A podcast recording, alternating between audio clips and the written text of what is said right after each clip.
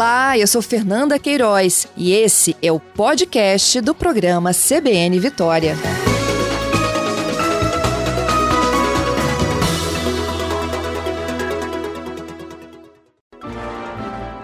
CBN Retrospectiva 2021.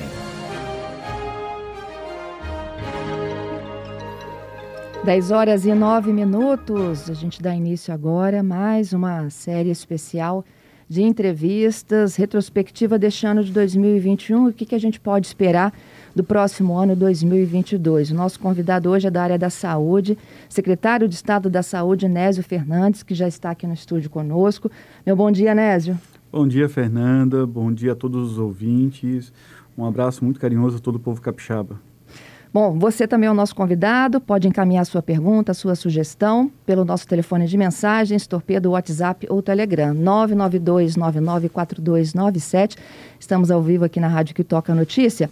E olha, assim, com, com números marcantes, nós estamos há pouco mais de um ano e um pouco menos de um ano no Brasil, na verdade um pouco mais no mundo e um pouco menos no Brasil, das primeiras doses da vacina contra a Covid-19. 19. Secretário, com a chegada das vacinas, a gente deu meio que uma volta né, na cobertura da pandemia da Covid, não foi mesmo? Esse cenário ele era esperado em todas as avaliações feitas no início da pandemia, naquele momento que a gente chamava da era pré-vacina. Todos afirmávamos com muita segurança que, a partir do momento da chegada das primeiras vacinas e de uma cobertura vacinal satisfatória, nós iríamos vencer o vírus e o impacto dele em óbitos e internações. Nós temos neste momento o Brasil dando um exemplo ao mundo que, não obstante todas as polêmicas desnecessárias que a gente tem todas as semanas com as vacinas, somos um dos povos do mundo que mais decidiu vacinar-se. Aqui no Espírito Santo, 96% dos adultos já decidiram tomar pelo menos a primeira dose da vacina. Isso é um exemplo de civilidade, é um exemplo de um Estado progressista, de um Estado que aposta na ciência, e os resultados estão aí nós podemos ter, se alcançarmos 90% de cobertura de duas e depois avançar na terceira dose também, menos óbitos no Espírito Santo e em todo o Brasil pela Covid do que tivemos ao longo da história pela influenza. Porque essa primeira geração tecnológica de vacinas ela é muito eficaz para casos graves, para óbitos e também suficiente para reduzir o risco de transmissão do vírus. Então, por isso, todo o apelo, toda a mobilização da sociedade para completar o esquema vacinal é fundamental, necessário, porque nós queremos olhar a fotografia da família no final do ano com todo mundo presente. A gente quer olhar a fotografia da família no final do ano, é, lembrando com respeito as pessoas que nós perdemos. E para isso é necessário que a gente todo, que, que, todos nós façamos uma adesão à vacinação, procuremos os pontos que foram ampliados no nosso estado, em outros estados do Brasil também. A vacinação hoje praticamente ela é livre demanda. Né? Ela é só chegar no ponto de atenção. No Espírito Santo, aqueles que têm algum receio de se vacinar com uma vacina de plataforma diferente daquela que vacinou na primeira e na segunda dose, nós já autorizamos vacinar com a mesma vacina. Porque o que nós precisamos é de ampla cobertura de três doses, de duas doses, e para isso a população pode chegar a qualquer ponto do Sistema Único de Saúde e se proteger com uma dose que, sem dúvida nenhuma, se alcançarmos 90% de cobertura plena no início do próximo ano, teremos nos 12 meses seguintes menos óbitos do que tivemos por outras doenças. Pois é, é, eu te ouvindo né, falar sobre todas essas estratégias que foram lançadas para poder facilitar o acesso da população à imunização, eu me lembro lá dos primeiros meses, e a gente tinha oportunidade, né, Nésio, de conversar semanalmente aqui na CBN, como é que as pessoas falavam assim, meu Deus, eu tenho que fazer quase um mutirão, reunir toda a família para conseguir um agendamento, né? Era aquela corrida para tentar imunizar os idosos, depois a gente atingiu os adultos com mais de 50, depois chegou a fase dos adolescentes. Agora a gente tem porta aberta, que era o que todo mundo pedia, né? Vários sistemas de agendamento para quem preferia agendar e marcar o seu horário. Tem doses sobrando e a gente não consegue, inclusive, seguir para o risco azul, que era o que a gente estava imaginando que ia acontecer em novembro. Em setembro, nós alcançamos um pico de adesão à vacinação que foi extraordinário. Se nós tivéssemos mantido o ritmo da vacinação do mês de setembro, em, até o dia 10 de dezembro, todas as regiões estariam no risco muito baixo. E essas foram as projeções que nós fizemos naquele momento. No entanto, uma série de circunstâncias influenciam o comportamento da população e a sua adesão às vacinas. E acabou que a velocidade, não só no Espírito Santo, e aí é preciso de destacar porque não é um fenômeno local, não é um fenômeno capixaba, é um fenômeno nacional, Uhum. né? A redução da velocidade da vacinação. E por isso, medidas que induzem a vacinação são necessárias. Por isso que a disciplina dos atores econômicos, sociais, no estímulo a que, para trabalhar em tal empresa, tenha que ter a vacina, o passaporte nos cinemas, o passaporte nos shows, nos eventos, tudo aquilo que estimula que a população tenha um esquema completo, cumpre um papel fundamental, principalmente agora que nós já passamos de 60% a 70% da população adulta com duas doses e precisamos de completar o esquema e alcançar 90% de cobertura, ter a garantia de que todo mundo se vacine para poder participar de atividades sociais mais amplas. E sem dúvida nenhuma, é uma medida justa, necessária, adequada para poder permitir que o, a sociedade como um todo alcance uma cobertura capaz de vencer o vírus e termos em 2022 um ano diferente, sem tantos óbitos, sem mortes, sem internações e que a gente possa ter em 22 um ano de esperança, um ano de transformação, um ano de virada na experiência brasileira de combate ao coronavírus. Essa estratégia, então, fechar o cerco para que as pessoas que não querem se vacinar vão ter que ficar em casa. Isso mesmo, porque nós alcançamos pela adesão espontânea, pela posi- eh, mobilização ativa das pessoas, voluntária, um percentual que já vai se esgotando. Então, para alcançar tanto a disciplina na completude do esquema, quanto também avançar no percentual da população que ainda não se vacinou, essas medidas são necessárias para poder induzir. Inclusive, ao próprio debate da vacinação eh, ser inserida para os adolescentes também no calendário anual da vacinação. Outra medida que nunca foi polêmica, que nunca teve problema no Brasil e em outros países de ser adotada, que a gente precisa discutir com seriedade a necessidade também de incluir a vacinação no calendário anual das crianças e adolescentes, na medida que as autorizações da Anvisa aconteçam para essas faixas etárias. Porque hoje a Covid-19, o SARS-CoV-2, é o vírus que mais mata nas idades pediátricas em doenças imunopreveníveis. Isso é importante já temos vacinas para crianças e adolescentes, ou seja, a Covid-19 já é imunoprevenível. A gente é capaz de poder estimular o sistema imunológico das crianças de maneira que elas não adoeçam nas formas graves e também não evoluam a óbito. Todas as doenças imunopreveníveis no Brasil, se somadas nos últimos 15 anos, não computam o total de óbitos que tivemos pela Covid neste último período. Então, é um mito, é uma mentira, é uma verdadeira fake news dizer que as crianças são imunes, que as crianças não falecem, que as crianças não evoluem à condição crítica e a óbito. Nós precisamos compreender que as vacinas são seguras e eficazes e ninguém merece a imunidade de rebanho como estratégia. Nem as crianças, nem os adultos, nem os nossos idosos. Secretário, já que a gente entrou em crianças e adolescentes, vamos falar dessas últimas movimentações, né? Tem a aprovação por parte da Anvisa do uso da dose diferenciada da Pfizer e agora é pouco, né? A gente acompanhava juntos aqui no Repórter CBN a informação de que a Anvisa está conversando hoje com as sociedades médicas sobre a Coronavac, né? É, a, com relação à dose da Pfizer, há uma necessidade ainda do governo adquiri-las, não é isso? Ah, eu tive contato com a Pfizer eh, nos últimos dias. Eles mantêm a decisão de só vender para o governo federal e eles não têm vacinas para disponibilidade imediata, para a semana que vem. No entanto, nós temos Coronavac em todo o Brasil. Temos Coronavac praticamente em todos os municípios armazenadas. Se a Anvisa autorizar hoje à tarde ou amanhã a vacinação de crianças, nós vamos celebrar o Natal vacinando as crianças brasileiras, protegendo elas com uma vacina segura, eficaz e que foi uma das principais vacinas do mundo, que foi a vacina Coronavac, produzida pela, pela Sinovac junto com o Butantan no Brasil e que tem disponibilidade imediata. Nós não estamos reféns e não dependemos hoje da indústria internacional para proteger nossas crianças. O Butantan tem mais 15 milhões de doses disponíveis para entrega imediata. Então, o que estamos esperando? Que estamos esperando como república, como classe política, como gestores, para poder eh, pressionar de todas as maneiras que as evidências que estão disponíveis e que são suficientes para uma autorização do uso no Brasil sejam acatadas e tenhamos autorização para vacinar as crianças. Amanhã vou poder vacinar minha filha de 3 a 4 anos, a Anitta, com a Coronavac. E quero, quero ser um dos primeiros a vacinar os seus filhos neste momento contra a Covid-19. E a Coronavac está disponível no Estado do Espírito Santo, tanto pela compra que o Estado fez, quanto pelos envios do governo federal. Uhum. É, a autorização da Coronavac é a partir de três anos de idade. A solicitação a partir de três anos de idade. Uhum. Já tem estudos em andamento da Coronavac em crianças a partir de seis meses também. No entanto, são estudos iniciais que ainda Está, depende de um pouco mais de tempo, mas é possível que até o final de 2022 tenhamos a possibilidade também dela ser autorizada em diversos países do mundo para crianças acima de seis meses. Uhum. Por que, que o senhor acha que demorou tanto assim para a Anvisa chegar a essa decisão sobre o Coronavac? Quer dizer, não chegou ainda, né, mas tudo indica que vai.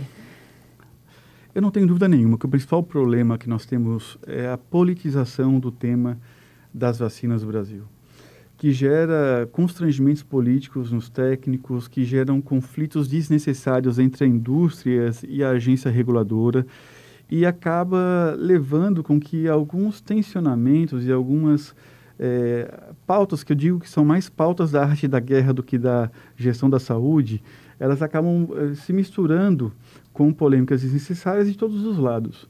Então, nós temos uma boa vacina, segura e eficaz, que é a Coronavac, produzida no Brasil pelo Butantan, com condições e com evidências suficientes para ser autorizada, e nós precisamos focar energia e atenção no debate técnico, no debate científico. Tudo aquilo que é, queira destacar mais ou menos o protagonismo de uma instituição ou de outra, ou ter um, uma guerra entre instituições produtoras, é, não vale a pena. A Europa, é, por um, uma grande pressão da indústria, por uma grande é, politização das vacinas, decidiu ficar refém das vacinas de mRNA e decidiu não aplicar como estratégia principal vacinas de vírus inativado e vi, de vetor viral. E olha o que, que a Europa sofre hoje sofre com novas ondas, com baixa cobertura vacinal, por ter decidido ficar refém de uma plataforma específica. No Brasil, não. No Brasil, nós decidimos apostar em todas as plataformas para poder não ficar refém de nenhuma e garantir ampla cobertura vacinal em todas as faixas etárias, em todos os grupos humanos. Entendido. Bom, e depende então de autorização da Anvisa para que os estados iniciem a utilização da Coronavac. Não há nenhuma possibilidade do estado tomar essa, se antecipar essa decisão. Eu até eu fiz uma brincadeira outro dia, né? Se a gente estivesse discutindo é, em termos que não se deve discutir esse assunto e fazer uma autonomia médica às avessas, né? E deixar que os médicos prescrevessem o uso da vacina às crianças, é, se nós teríamos toda uma proteção dessa autonomia individual da conduta de cada profissional. No entanto, isso não é adequado, nós não, não defendemos isso precisamos sim que a nossa agência reguladora decida e dê a segurança institucional republicana que o povo precisa. Nós acreditamos nas opiniões que emanam das evidências e que são atestadas pela agência reguladora. E nós precisamos que a nossa agência tenha um protagonismo que tenha uma velocidade de acordo com a nossa necessidade. Nós não podemos estabelecer ritos burocráticos que vão atrasar o procedimento de autorização quando já os elementos são suficientes para o, a autorização da mesma. Então, eu tenho muita esperança que a gente deve ter esse presente de Natal da autorização aí da agência reguladora do uso da Coronavac para as nossas crianças em todo o Brasil. Entendido. A gente já pode iniciar um ano escolar com um pouco mais de tranquilidade. Sem dúvida nenhuma, e não só o ano escolar, o ano 2022 inteiro para que tantas atividades de entretenimento, as atividades de família, a escola, o nosso estímulo e carinho às crianças para que elas se desenvolvam ocorra com menos risco de transmissão e de adoecimento pelo SARS-CoV-2. Pois é, é gente, já até falou um pouquinho sobre o Natal, né? E eu queria que voltar, porque tem vários ouvintes me pedindo aqui sua orientação para Natal, Ano Novo e Carnaval. Vamos falar um pouquinho sobre isso? Como é que você está vendo aí essas comemorações? No ano passado a gente tinha uma preocupação imensa, não é mesmo? Pedir para as pessoas não saírem de casa, não se aglomerarem, preservar os avós.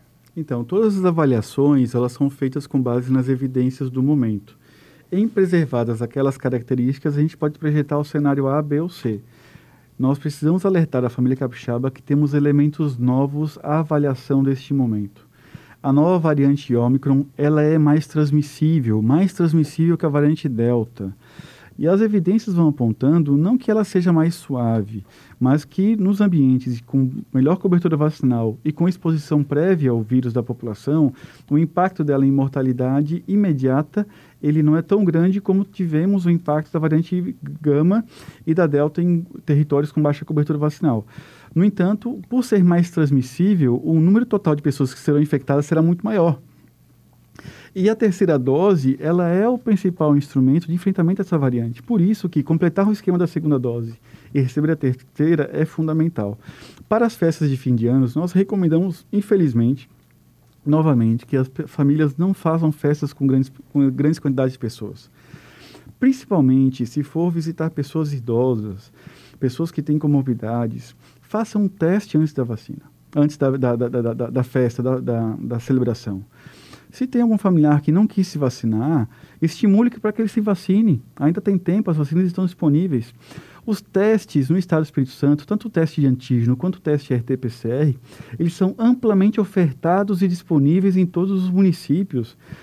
Fernanda, eh, são poucos estados do Brasil, quero reconhecer que poucos lugares do mundo que têm tanta facilidade para testar pela saúde pública como nós temos no Espírito Santo.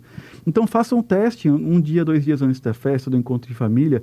Se tiver qualquer sintoma, não vá.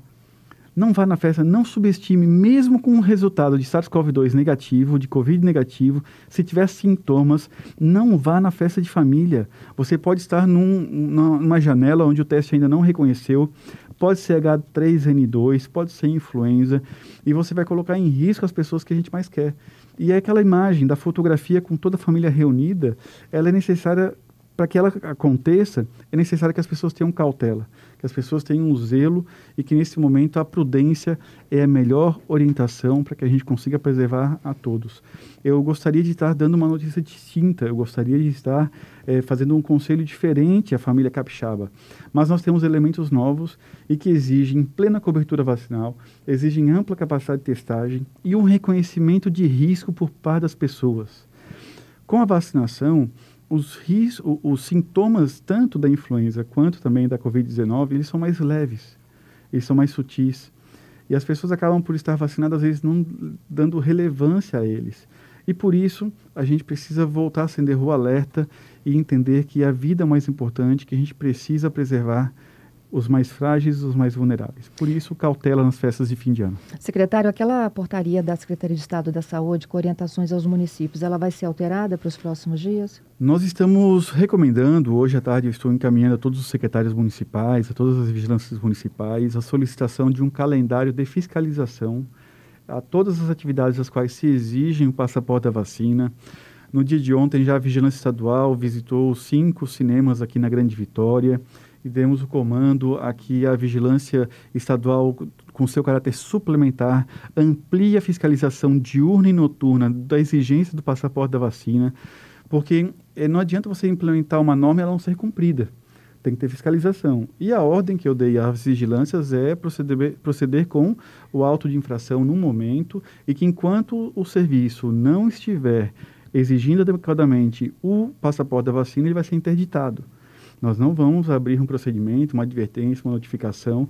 Precisamos que todos os gestores municipais também eh, trabalhem pela fiscalização dessa medida, porque foi uma medida que guarda coerência com o enfrentamento da Covid no nosso Estado. Nós precisamos induzir a vacinação e garantir que as pessoas que vão para atividades coletivas, que pelas características próprias delas, têm um comportamento de maior risco, as pessoas tenham é, pelo menos um ambiente com todo mundo vacinado com o esquema completo o passaporte da vacina não é re receber uma vacina e estou com passe livre. Tem que ter o esquema atualizado, completo, de acordo ao tempo que você tem de aptidão para poder vacinar. E é isso que a gente está orientando nesse fim de ano para os nossos serviços. Apostamos e acreditamos que a vacina vai continuar reduzindo os óbitos no estado, porque estamos aí com é, um percentual de cobertura de duas doses já passando dos 70 e poucos por cento, e isso garante já termos dois óbitos por dia. Imagine quando a gente tiver 90% de cobertura. Quando a gente tiver uma ampla cobertura de duas e três doses. Ou seja, ainda, ainda temos uma margem muito ampla para melhorar muito mais no resultado da vacinação no, na população capixaba. Quando o senhor fala que pede para os municípios intensificarem as suas fiscalizações, e aí com orientação já para interdição, você citou cinema, né? Mas essas festas privadas que estão sendo anunciadas, eh, também durante noite, madrugada, vai ter essa abordagem? Vamos ter fiscalizações noturnas, as atividades de entretenimento, as quais se exige a exigência do comprovante da vacina e não é uma exigência, uma fiscalização que vai ver se está pedindo. Nós queremos ver se as pessoas que estão pedindo estão de fato barrando quem não está vacinado, nós queremos ver se de fato as pessoas estão sendo é, protegidas com a decisão do segmento de eventos de garantir a participação somente de pessoas vacinadas nessas atividades. E aí, se houver o flagrante, qual a orientação? Tira de dentro da festa? A, a festa é interrompida. A atividade é interrompida até, até que a organização do evento passe a corrigir no mesmo momento a exigência do passaporte. Então, nós fizemos um acordo com o segmento, o segmento concordou com a medida, nós não queremos voltar às restrições, não queremos voltar a ter contar muitos óbitos pela Covid-19 todos os dias e por isso esse pacto que a gente fez para que o, a, o segmento econômico vinculado ao entretenimento adotasse as medidas foi realizado. Todas as medidas que o nosso governo, que o governo liderado por Casagrande adotou, foram medidas com ampla publicidade, com ampla transparência e pactuadas na sua ampla maioria nós decidimos que o, povo capixaba, as instituições deveriam participar das decisões e assim o fizemos. Então queremos cumprir é, que cada segmento cumpra a sua parte neste acordo. Uhum. Secretário, é, sobre carnaval está muito cedo, é precoce, se falar agora? É muito precoce. Eu defendi isso com as recomendações da CESA que, dadas as incertezas com a variante Ômicron e agora sobrepostas com a influenza, que as festas é, fossem canceladas agora nesse fim de ano. Dependendo da cobertura vacinal e da resposta que a gente tiver à variante no início do próximo ano, nós podemos talvez ter condições de realizar as festas eh, do ano que vem. No entanto, vai depender, digo, de uma ampla cobertura de duas e três doses e vai depender se a variante Ômicron não tem um escape tão significativo. Por isso, a decisão sobre o carnaval, como ele será, deve ser definida ao longo do mês de janeiro, para que toda a população esteja protegida com as decisões do governo. Oh, nós estamos ao vivo nessa hum. entrevista especial de retrospectiva deste ano de 2021 perspectivas para 2022 com o secretário de Estado da Saúde, Nésio Fernandes. Esta é uma semana aqui que a gente faz uma sabatina com as principais áreas né, que movimentam a sociedade. Tem saúde hoje, já tivemos educação no último sábado, teremos transportes, segurança, e você é sempre muito bem-vindo na participação. Tem inúmeras perguntas para o Nésio aqui que chegam, é, mas a gente está seguindo meio que um roteiro aqui cronológico, secretário. Eu já queria aproveitar sobre essa, esses quatro meses. Houve né, o anúncio ontem da diminuição do intervalo da dose 2 para a dose 3, de 5 para 4 meses para quem tem 50 para menos, né? Para os 60 a mais já tinha uma redução nossa de três meses. Isso. Então já está valendo. Assim, olha, quem olhou a carteirinha lá, conta quatro meses, corre para vacina. Já pode tomar a terceira dose, inclusive o nosso painel do Vacina e Confia está sendo atualizado para já informar a população apta e atrasada com a terceira dose, considerando esse prazo. E nós não temos dúvida, aqueles que se vacinarem serão mais protegidos e poderão circular melhor na comunidade. Então, já tínhamos decidido reduzir para 90 dias a vacinação dos idosos. Isso. Então, e isso foi uma decisão importante que garantiu ao Estado do Espírito Santo ser o estado do país com, com a melhor cobertura da vacinação dos mais frágeis. E essa sempre foi uma orientação, Fernando, do governador Renato Casagrande, que a gente sempre tomasse as decisões que fossem capazes de dar um melhor resultado as decisões que fossem capazes de poder proteger com a melhor base científica a população. E quando nós percebemos que a população idosa, naquele percentual pequeno, que tinha um, uma falha vacinal, que acabava evoluindo, uma internação a óbito, isso acontecia em torno de 90 e 100 dias. Então, se nós aplicássemos a dose de reforço é, com cinco meses, nós não estaríamos protegendo aqueles que tiveram um pequeno escape vacinal. Então, a decisão foi acertada. O Estado do Espírito Santo, sem dúvida nenhuma, daqui a alguns meses poderá demonstrar que o nosso comportamento dos óbitos em idosos foi diferenciado em relação a outros estados e agora a redução para quatro meses será importante para poder resistir a qualquer comportamento mais agressivo da variante Ômicron no nosso estado. Uhum. E eu queria que o senhor aproveitasse aqui até para explicar um pouquinho mais sobre o esquema, o homólogo e o heterólogo, né? Okay. Para quem está indo para a dose 3.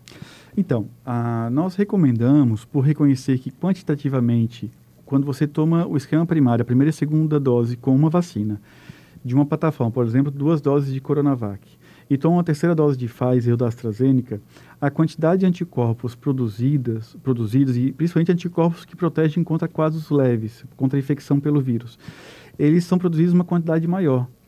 No entanto, quando você recebe uma terceira dose da própria Coronavac, que é, ou seja, o esquema homólogo, você também produz um aumento importante com um novo estímulo ao sistema imunológico, que também protege. No entanto, aumenta 7,5 vezes, 8 vezes, 9 vezes em alguns estudos a titulação de anticorpos. A proteção, quando você estimula com a Pfizer, com a AstraZeneca, chega a 15, 20, até 30 vezes mais anticorpos. No entanto, é, qual, o resultado de vida real seja com 7 ou com 20 ou com 30, ele pode ser equivalente. desde que você garanta ao sistema imunológico da população um novo estímulo, um terceiro estímulo necessário para enfrentar o vírus ao você ter contato com ele. Por isso, nós autorizamos no Estado do Espírito Santo que você tome a terceira dose da mesma vacina que você tomou as duas primeiras, mas recomendamos que você confie na nossa, na nossa opinião e aceite fazer um esquema heterólogo, com uma dose diferente, porque ela tem uma resposta melhor. No entanto, nós não vamos brigar por isso, não vamos construir nenhum tipo de estímulo com isso. O importante é que a população se vacine com três doses. A terceira dose, por exemplo, homóloga, que é, nos idosos é recomendada pela OMS com a terceira dose da Coronavac. A OMS mesmo disse, olha, a Coronavac pode ser aplicada com um esquema de três doses. Trocando em miúdos, como dizem os portugueses, né, é, nós temos um, um, uma conclusão neste momento, Fernanda. Nós nunca tivemos vacinas de dose única. Todas as vacinas, praticamente, são vacinas de três doses, com os conhecimentos que temos nós temos neste momento. Então, tanto a Coronavac deveria ter sido desenvolvida como vacina de três doses, a Pfizer já reconheceu que é uma vacina de três doses por indicação de bula e tem solicitado essa alteração de bula em todos os países do mundo. E o esquema completo é o esquema que, de acordo com a caminhada, a gente vai atualizando a orientação à população e, neste momento, a gente precisa garantir as três doses e que no dia de hoje, por exemplo, já foi apontada a necessidade da quarta dose para os imunossuprimidos. Isso aí. Então, nós temos um vírus que tem características próprias e que o, as vacinas dessa primeira geração tecnológica são suficientes para reduzir óbitos e internações de maneira significativa e reduzir a, o risco de casos leves, mas não impede 100%. E por isso, um terceiro estímulo ao sistema imunológico é necessário, que pode ser dado tanto com a vacina que você tomou no início, quanto com uma vacina diferente daquela que você fez o esquema primário. Os imunossuprimidos, Nésio, eles estavam tomando com intervalo de 30 dias. Isso mesmo. Isso e aí, mesmo. como que fica essa D4 para eles? Então, eles podem tomar agora também a D4 é, com o prazo equivalente para poder garantir, porque a resposta deles é muito frágil, Fernanda.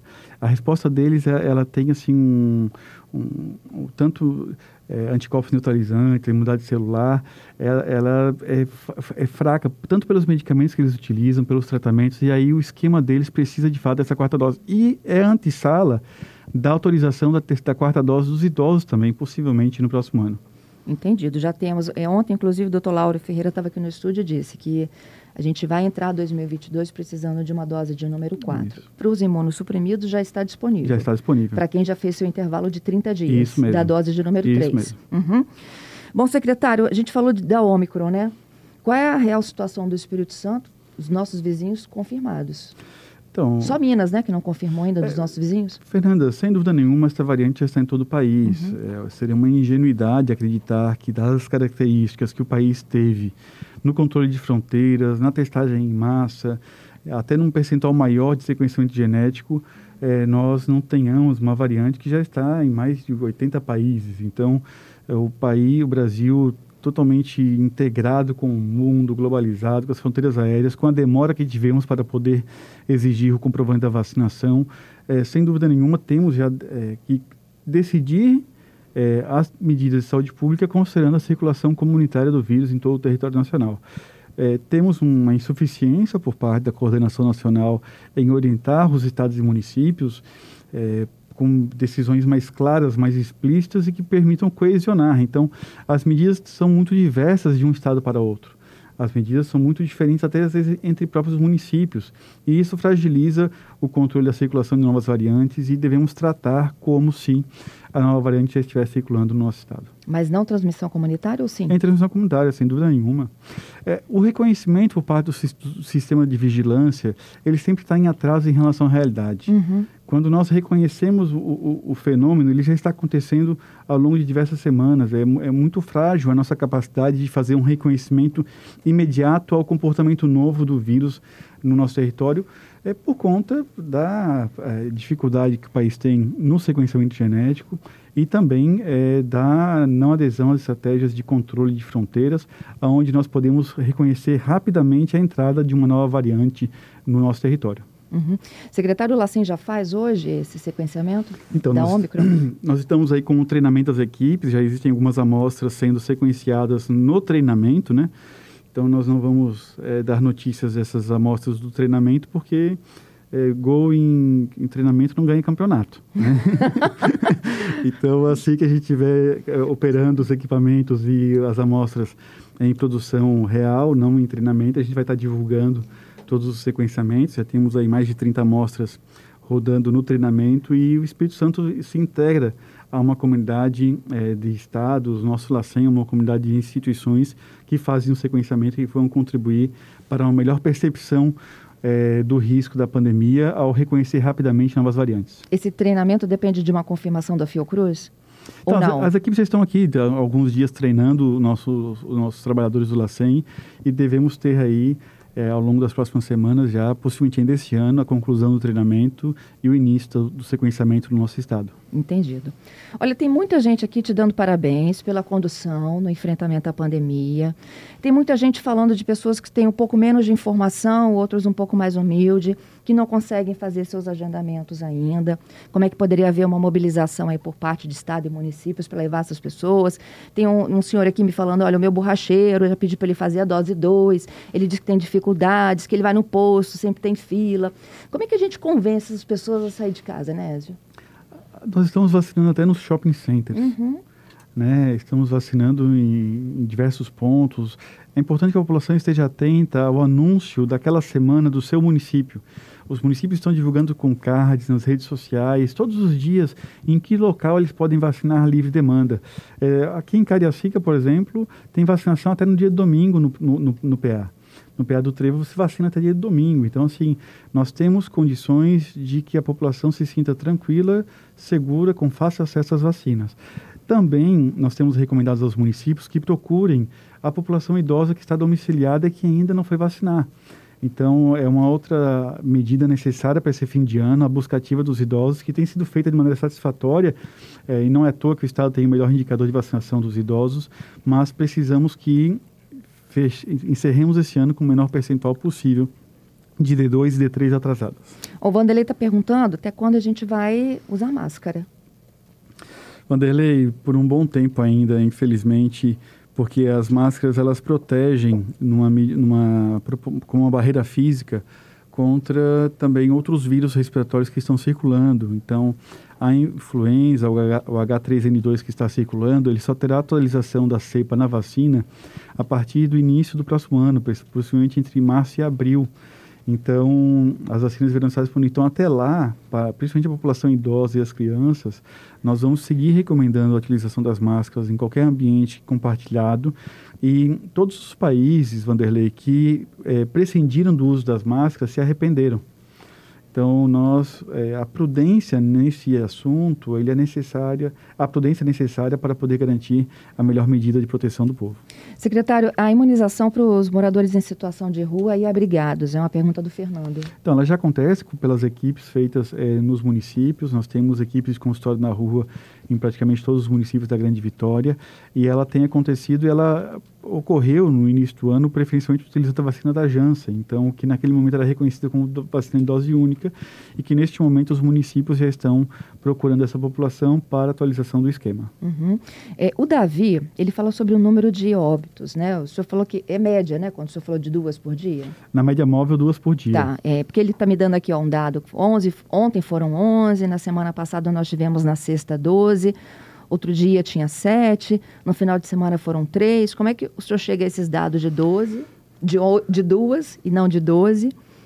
É que nós temos é, no nosso painel de transparência o acompanhamento da média móvel de óbitos por 14 dias. E no nosso painel de transparência, que está no site coronavírus.es.gov.br, é possível acompanhar o comportamento da média móvel. E aí nós temos lá já apontando dois como o número de óbitos na média móvel dos últimos 14 dias. Lembrando que o nosso sistema de vigilância, ele tem reconhecido, identificado muitos óbitos que aconteceram no ano passado até início deste ano. Por isso que o, o nosso painel, ele garante é, a diferenciação do que são óbitos dos últimos 14 dias, que são óbitos recentes, e dos óbitos antigos. No painel, você tem, quando olha lá o painel, é, quantidade de óbitos nas últimas 24 horas, lá a gente computa os óbitos que ocorreram recentes. Óbitos antigos estão sendo reconhecidos, inclusive, Fernanda, muitos óbitos da rede privada, que não foram notificados em tempo oportuno, é, de nove meses atrás, até de um ano atrás, hoje estão sendo localizados, documentados, é, de maneira que teremos no Espírito Santo uma das melhores documentações do que realmente aconteceu no comportamento de óbitos pela pandemia. Por isso, uhum. são o número de, dois. Ó, a Cláudia está pedindo mais uma vez para a gente reforçar aqui como que funciona a D3. Ela diz o seguinte, olha, no caso dela, ela tomou AstraZeneca D1 e D2. Como sigo para D3? Posso escolher? Não posso escolher? Ela, nós recomendamos que tome a vacina da Pfizer. No entanto, se ela não quiser tomar a vacina da Pfizer, ela pode tomar a vacina da AstraZeneca como dose de reforço. Uhum. É, tem muita gente aqui falando de situações particulares dos municípios, mas eu vou passar rapidamente aqui para até para conhecimento do secretário. O Fernando disse que em Guarapari a imunização acontece duas vezes por semana, horário de trabalho, todo mundo que trabalha tem dificuldades para se imunizar. Em Cariacica, a Eva diz que tem muito idoso que é acamado e que ainda não tomou as suas doses de reforço. Ele diz: olha, foi muita insistência, eu consegui fazer com que eles fossem vacinar na minha casa. A resposta tem que ser mais rápida. Sim, aí é uma questão de construção do, do, próprio usuário como município. Né? Nós temos o controle social como um espaço de participação da população, as ouvidorias. É, a ampla maioria dos municípios tem relatado é, o atendimento pronto às demandas de vacinação de pacientes domiciliados, porque é, todos reconhecem que são os mais frágeis. Se não vacinar, esse paciente que hoje está domiciliado, que poderia ter recebido uma visita simples para aplicar uma vacina, amanhã pode ser um paciente que vai estar grave, entubado, numa, numa UTI, ou que o município tem que mobilizar muito mais recursos e também na recuperação dele.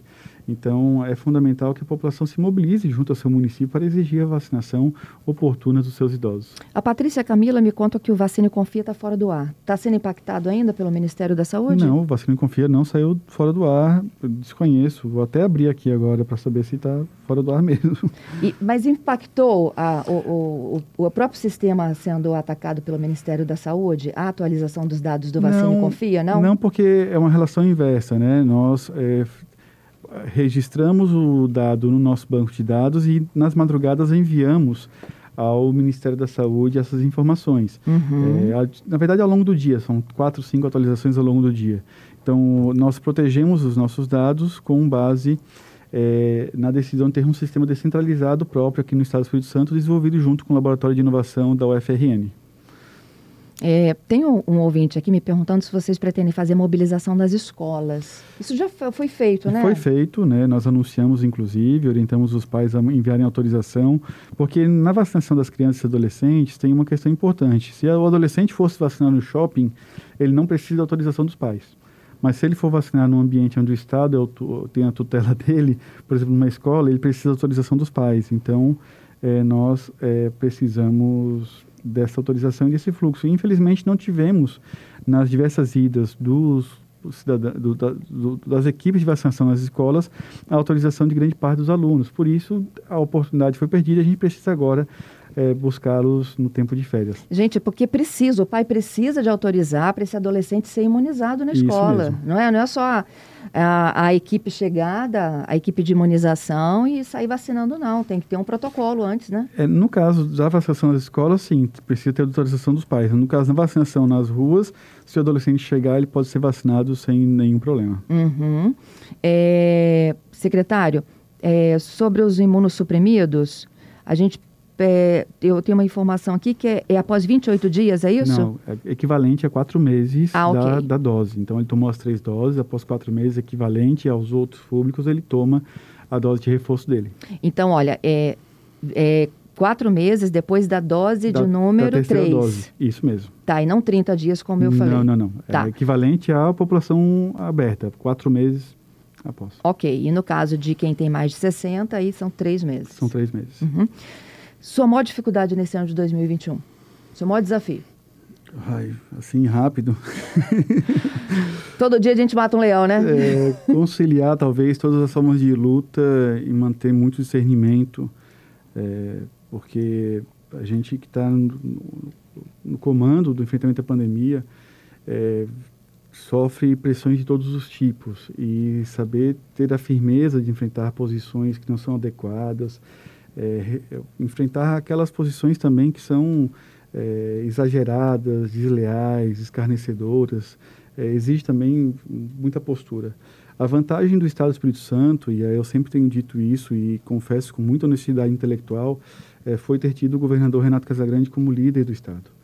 O governador Renato Casagrande ele traz para a gente muita segurança, muita firmeza, nos dá muita autonomia para poder apostar nas melhores medidas e nós não temos constrangimento nunca de numa sala de situação, de num encontro com outros secretários, com a comunidade científica, de opinar e, e poder escolher aquilo que naquele momento tem melhor evidência de, de, que funciona, de que é o certo, que é o correto a ser feito. Então, a nossa opção por transparência, por esse diálogo permanente com a, os, a imprensa, com a população, é, nos dá um, um contexto mais confortável para enfrentar essas dificuldades.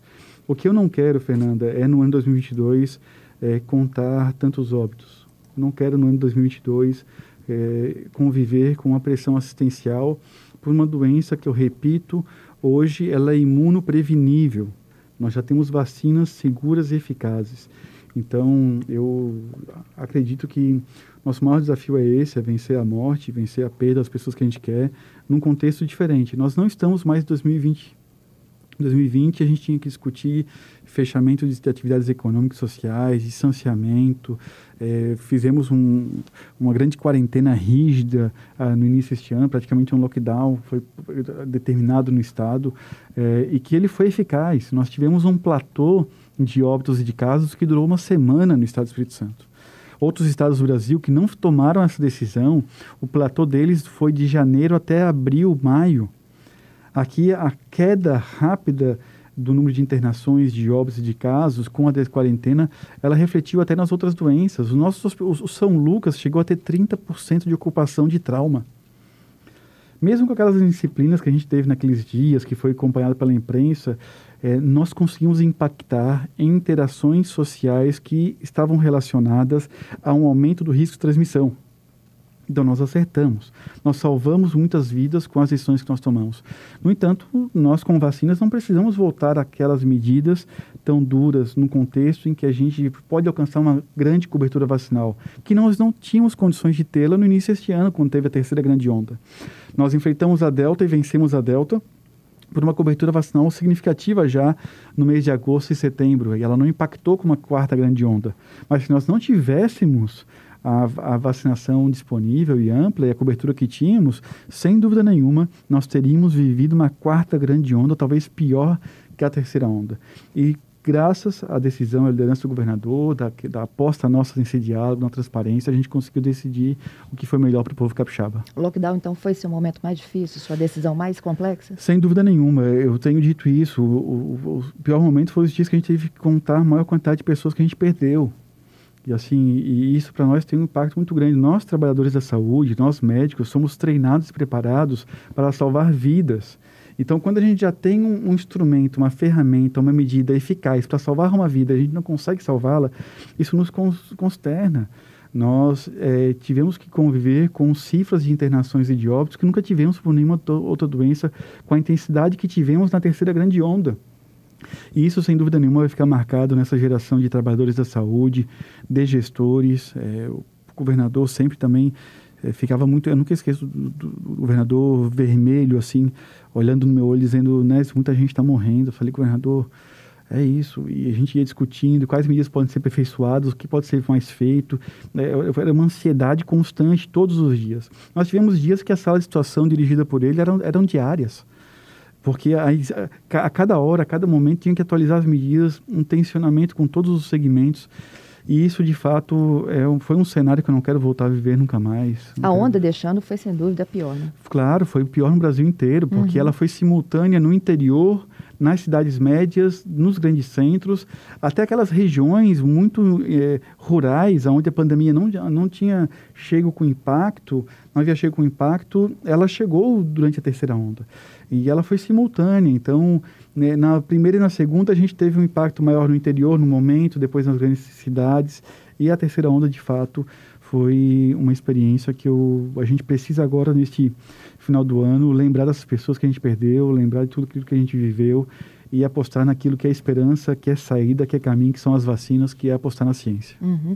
O senhor acha que a gente pode vivenciar uma nova onda nos próximos anos? Eu acho pouco provável, é, se não houver escape vacinal, significativo que nós tenhamos ondas na proporção das quais nós já tivemos.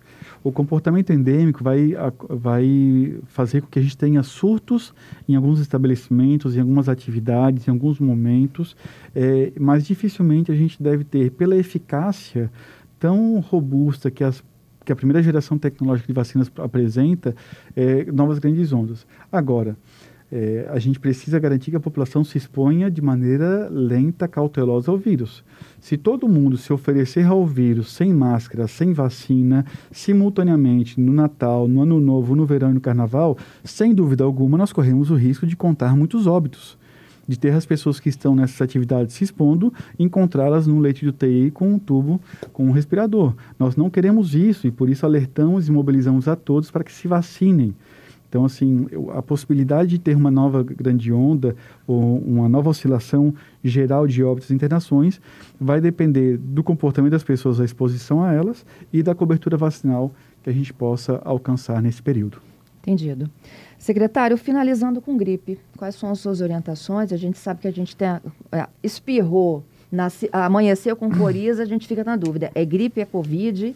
Como é que a gente desassocia uma coisa da outra? A expressão técnica é a seguinte: uma condição de alta prevalência precisa ser suspeitada. Então, se a gente tem uma alta prevalência nesse momento, de uma alta incidência de, de, de Covid simultaneamente com a influenza, com a gripe, eu não posso diferenciar principalmente nos primeiros dias.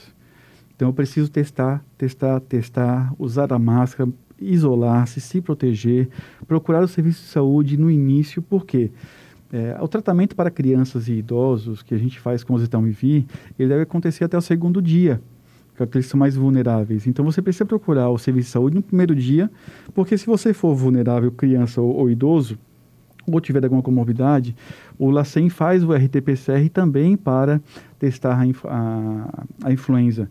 Então, todas as crianças e idosos e imunocomprometidos são testados também para influenza. Então, só que se e, e, e o resultado está saindo em 24 horas.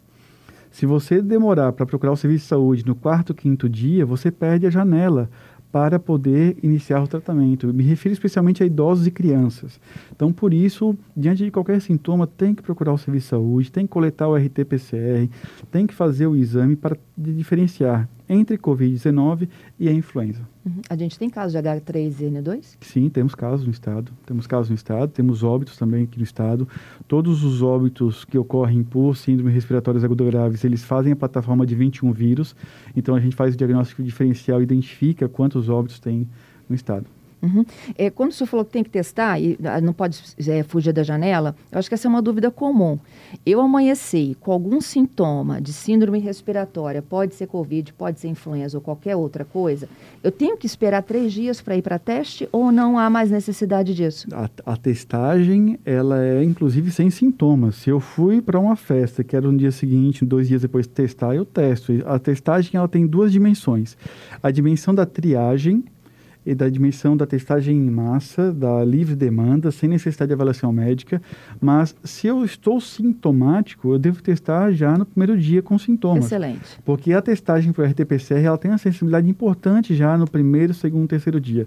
No entanto, part... é entre o terceiro e o oitavo dia a janela principal da maior sensibilidade do exame. Por isso que o resultado negativo, nós não descartamos a doença até que a pessoa pelo menos faça novamente o teste entre 3 e 8 dias de evolução do primeiro sintoma. Mas como temos agora a, a, a circulação do H1, H3 N2, N2, da influenza, nós precisamos que no primeiro dia de sintoma a pessoa já procure o serviço de saúde para ser avaliado, fazer o teste, poder diferenciar. Te agradeço pela participação aqui conosco, por atender os ouvintes aqui da Rádio CBN Vitória. Bom Natal para o senhor, bom 2022. Bom Natal e um bom 2022 também para você, Fernanda. Parabéns à CBN, a toda a rede, a toda a imprensa, a todos os jornalistas, a todos os comunicadores. Vocês foram fundamentais e o Sistema Único de Saúde agradece a vocês por terem nos ajudado a esclarecer a população, enfrentar as fake news e garantir que a gente pudesse ter uma ampla adesão à ciência, às vacinas e às decisões que o nosso governo adotou no Espírito Santo. Muito obrigado por tudo. Informação e vacina, a gente faz a diferença, né? É isso mesmo. Estou contando os dias para vacinar as nossas crianças também, viu, Nésio? A gente tem que fechar o ano ainda com a notícia da Coronavac sendo liberada. Essa é a nossa esperança. Vamos lutar por isso. Tudo de bom. Um abraço.